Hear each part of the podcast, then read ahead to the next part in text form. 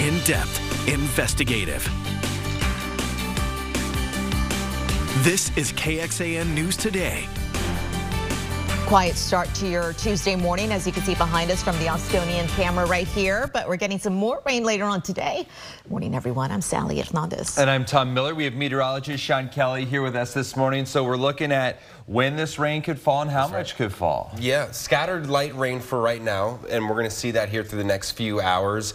And then we'll get a break overnight. I think the heaviest rain tomorrow night to. Thursday morning. Thursday morning's commute looking a little bit iffy here. Mm-hmm. That'll be the heaviest rain. But for today, yeah, we've got that light rain out and about. Let's show you what neighborhoods seeing that rain falling from the sky right now out towards Westlake and uh, western Travis County, seeing some light to moderate rain. This is what I'm talking about. Quick moving showers in and out in five, 10 minutes or so pushing up towards the north. We've got some isolated showers in southern Blanco County and then a few spot sprinkles into Hays County. Overall, though, generally a quiet start to the morning. We'll continue to see these showers moving in through about lunchtime, and then I think we're mainly dry into the later part of the afternoon and evening. 72 degrees here in Austin. It is going to be a muggy, kind of damp day. You need that jacket and umbrella, that rain jacket pretty much each and every day. 71 in Cherokee, 73 in Llano. Not much relief overnight. Metro temperatures as well pretty similar. 72 in Lakeway, 73 out at the airport, and then further towards towards the east, we're into the 70s as well. So here it is. We've got this big disturbance out towards the west. This will be the culprit for increasing our rain chances, not through today, but basically each and every day. We'll talk about more of the timing of that heavy rain tomorrow coming up in First Warning Weather. Sean, thank you. Austin city leaders want to change how homes are built here in Austin. City Council on Thursday is going to talk about what they call its new home initiative. And this would be allowing more homes to be built on a single family lot. This one of many attempts by leaders to address Austin's need for more affordable housing.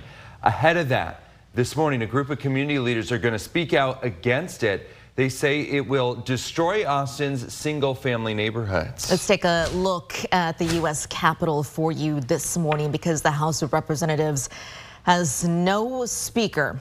Been that way for almost three weeks. House Republicans are expected to hold a closed door vote this morning to select someone, and it comes following a meeting that was held last night where nine House Republicans pitched in in a private forum why they should be the next speaker. This morning, there's new hope for families waiting to see loved ones taken hostage by Hamas. Two Israeli women freed from Gaza on Monday, arriving at a hospital in Tel Aviv today. Hamas kidnapping the 79 and 85 year old women near the Gaza border, along with their husbands, on October 7th. They are reportedly in good health, with one desperately needing her medication, but their husbands are still being held by Hamas.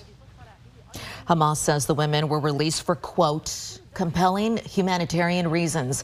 And sources tell NBC News Egypt and Qatar were involved in the medita- and involved rather in the talks to get the women to safety. Two American hostages were released last week, but more than 200 hostages still remain stuck in the Gaza Strip. White House officials say there are 10 Americans unaccounted for, and they're working around the clock to bring them back.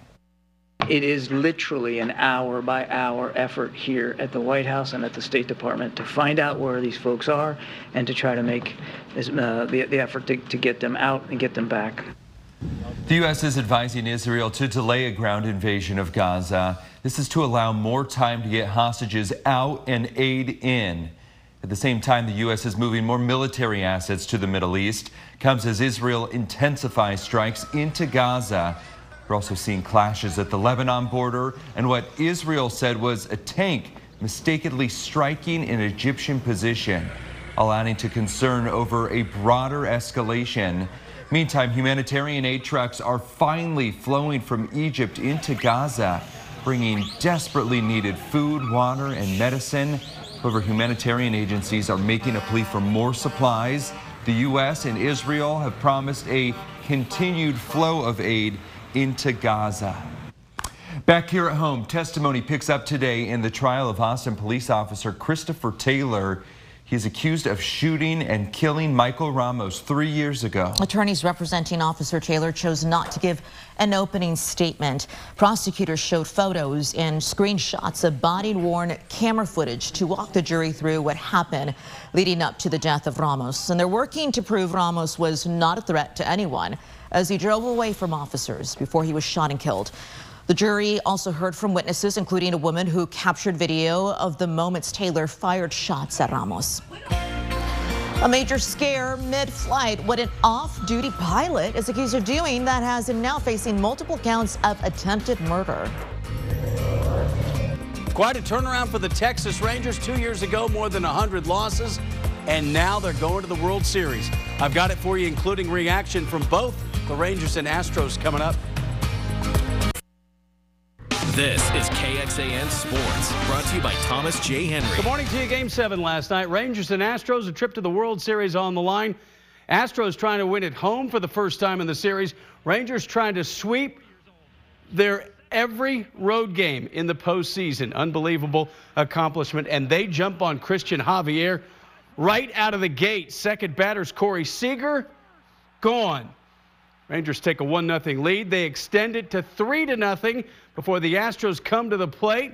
Little flare by Mitch Garver to center. Not a great break by Chas McCormick in center. Michael Brantley can't make the play. And then, well, Dusty Baker has to go get Christian Javier. Can't wait around. And then the Astros get one back. So Adolis Garcia begins an unbelievable outing. Actually, it's his second at bat. A home run. He hit two. He had five hits. You go back to Sunday, and he had the grand slam, and what a run he's had. Meantime, Astros trying to chip away. Alex Bregman cuts it to four to two. So still a chance. Got a runner at third with one out, but Astros could not come up with a big hit through the first three innings. And then the Rangers busted open in the fourth inning. Base hit by the kid, Evan Carter, 21 years young and he makes it a 6 to 2 lead. They score four in that inning, and then two innings later, they get four more, and Garcia in the middle of it. The Texas Rangers were relentless last night offensively, and they patched it together with the pitching staff. Max Scherzer didn't get out of the third inning, but they had plenty, and there it is. The Texas Rangers, 94 losses last year. They hire Bruce Bochy. And this year, they are the American League Championship Series winners. Adolis Garcia is your MVP. Bruce Bochy has never lost a game seven. And now, this team that struggled so much the last several years will play for a World Series. It's a lot of credit to these guys, a lot of credit to what we've been able to do this year, but it's just been a really fun ride. A lot of good players, um, a lot of guys that battle and really just we, we had kind of had our, our backs against the wall and we showed up and, and played some good baseball. Unbelievable, unbelievable. I tell you what, I couldn't be more honored to manage such a great team like this. I mean, you know, for CY to call me last uh, November, I, I, I didn't know if I'd get back in or not. And here I am. I, I know how blessed I am, but I can't thank these guys enough. Like I said, it's not easy to to accept or or, or say, but we got beat. You know, I mean, you know, we've been spoiled around here as far as just winning, winning, and winning. And, you know, heck, I've been here four years and we've been to two World Series and two championship seasons. I mean, series. I mean, you know, we have nothing to be ashamed of or nothing to hold our head uh, down about. I mean, we're down, you know, but we're not out. Yeah, they proved that all year. A lot of times people thought they were out, but uh, they fought all the way to a game seven. All right, the Texas Rangers will be the home field, uh, will have the home field advantage rather in the World Series, but they don't know their opponent. That's because tonight in Philadelphia, Arizona and Philadelphia will play a game seven in the National League Championship Series. World Series begins Friday night in Arlington. Back to you. Thank you, Roger. Still ahead, companies testing shots to fight obesity in kids. Doctors weighing in on the impact. And what we found so far when it comes to Austin and crews working to track incidents involving driverless vehicles. Good morning, everyone. On this Tuesday, October the 24th, a live look over at the Circuit of the Americas for you this morning. Sean Azeni has the latest when it comes to your forecast and another rainy day ahead. An off-duty pilot for Alaska Airlines is in an Oregon jail this morning on dozens of attempted murder charges after airline officials say he tried to bring down a plane mid-air over the weekend. Federal Aviation Administration issuing an alert. This is for all airline crews now to maintain vigilance vigilance, and situational awareness. 44-year-old pilot Joseph Emerson faces 167 charges, including 83 counts of attempted murder. The FBI and local police saying Emerson was off duty riding in the cockpit jump seat. It was on a Horizon Air flight from Everett, Washington to San Francisco. And that is when they say he suddenly tried to pull the engine fire suppression controls to shut down the engines at cruising altitude. Investigators say the pilot and co-pilot stopped Emerson. An NBC News aviation analyst tells today that he may have tried to reach for an emergency switch used to turn off the engines during a fire. They have what they call fire handles, uh, T handles, they call them on the roof of the cockpit that you grab, you turn, and you shut down. And that actually shuts the fuel off as well as turning the engine off. So it's used for an emergency situation, as if you have an engine fire or something along those lines. It's a very quick way of shutting down the engines. And uh, this jump seat rider may have tried to use those emergency T handles to do it.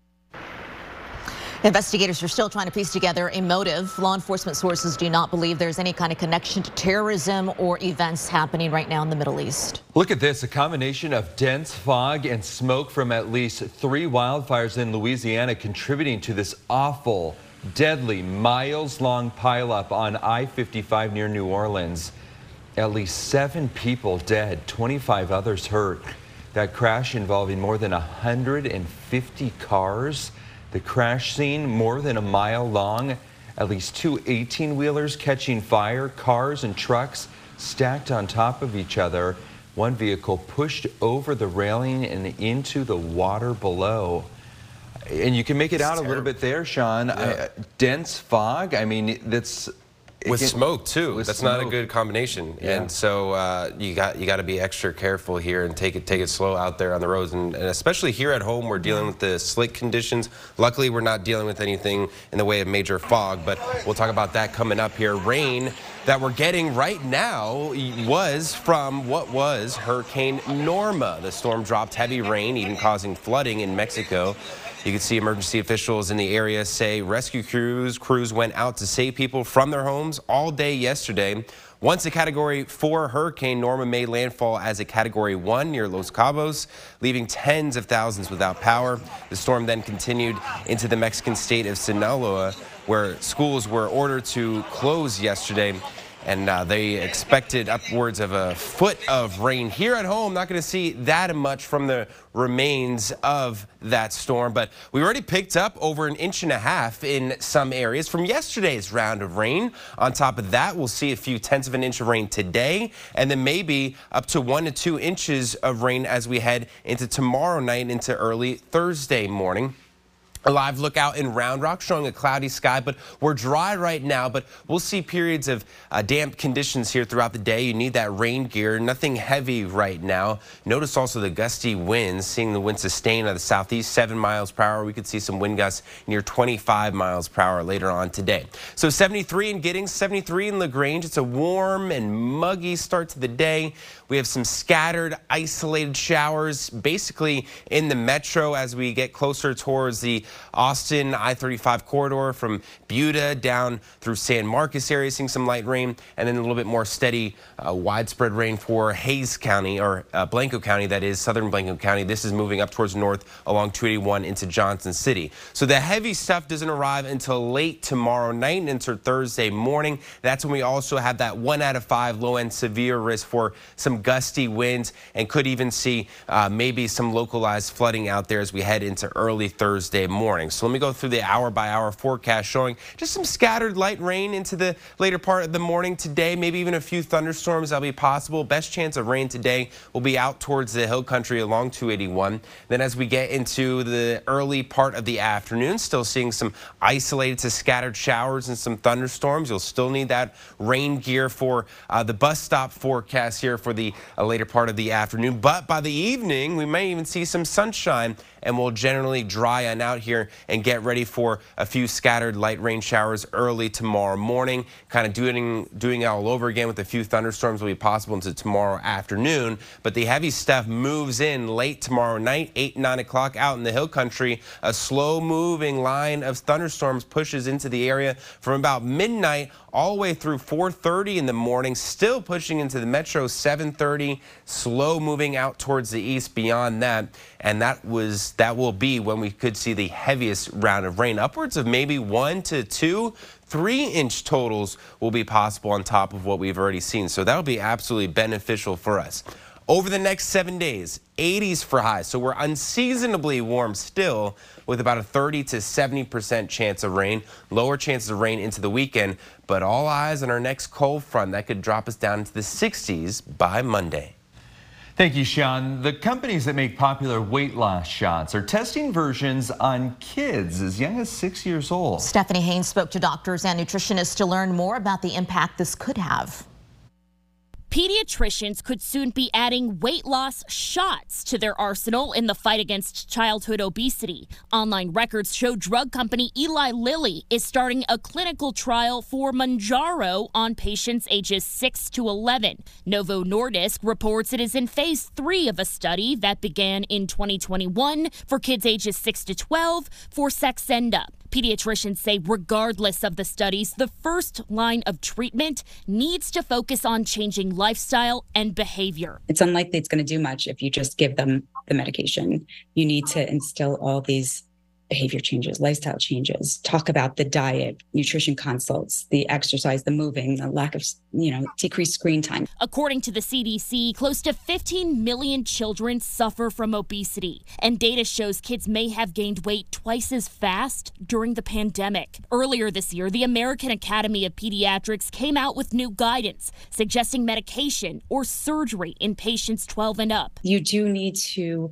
look at each situation and see um, add the lifestyle, the behavior, the teaching intensively and there. So it, you can't look at it black or white. Each case is different, and you can't just even the older kids. It's important to know that these drugs we don't know the long term efficacy. It's a concern nutritionist Carrie Lupoli echoes, along with the possible side effects. Both companies were sued earlier this year after a plaintiff said she suffered stomach paralysis it's scary to me that we're going down that path instead of actually working on the root cause because we know that weight gain is a symptom of health and hormones. She says there needs to be better education of both parents and kids on how to live healthy lives. This isn't going to help us get healthier as a nation, and it's going to perseverate this whole lose weight by any means.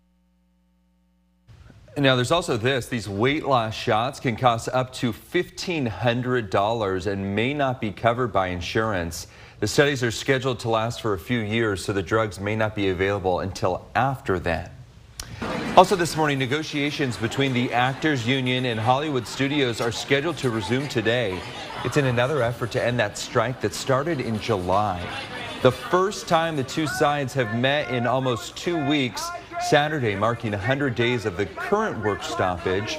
It's part of the first industry-wide strike in more than 40 years. The community at Austin High School is rallying around those injured in a freak accident that happened over the weekend. During a fundraiser, fuel tanks caught fire and left three adults with serious burns. KXAN's Nabil Rahman uh, talked to the family of two of those people injured and shows you how you can help.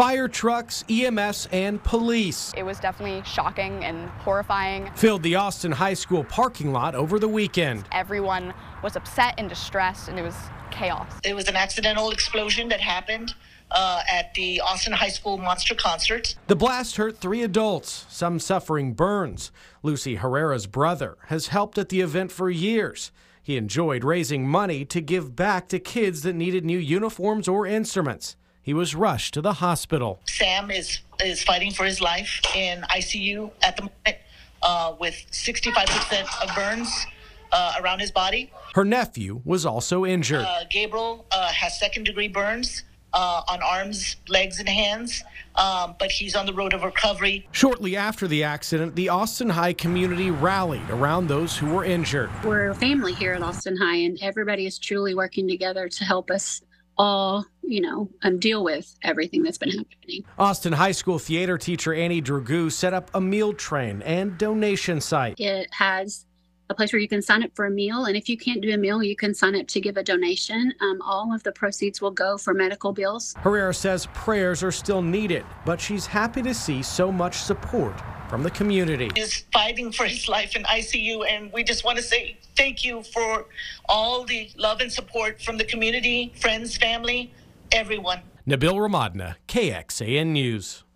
And if you'd like to help, the GoFundMe for the families has already raised $41,000, but you can still donate. We have a link on our website and the meal train online right now at kxan.com. We are learning more about response time since a downtown Austin fire station closed. The Austin Firefighters Association saying Station 1 on 5th and Trinity Street closed suddenly. It's after the building was condemned during construction. The fire department telling us earlier this month while the station was empty, the area had a response time of 10 minutes and 42 seconds 90% of the time. That met, well, I should say, it met AFD's eight minute response goal about 77% of the time. So, in comparison to the six days prior before closing the station, response times then hit 7 minutes and 27 seconds 90% of the time and met that 8 minute goal around 91% of the time. That is a more than 3 minute difference in response times and remodeling of that building is expected to be finished in May. For those listening on the KXAN Today podcast, thanks for hanging out with us this morning. Here's what else we're tracking at 5. Some people in Austin may soon have better access to reliable water. How the city is making the system better. Thanks for joining KXAN News today. You can also listen to KXAN News Nightly every weekday after 5:30 p.m. for in-depth coverage on what matters most to you.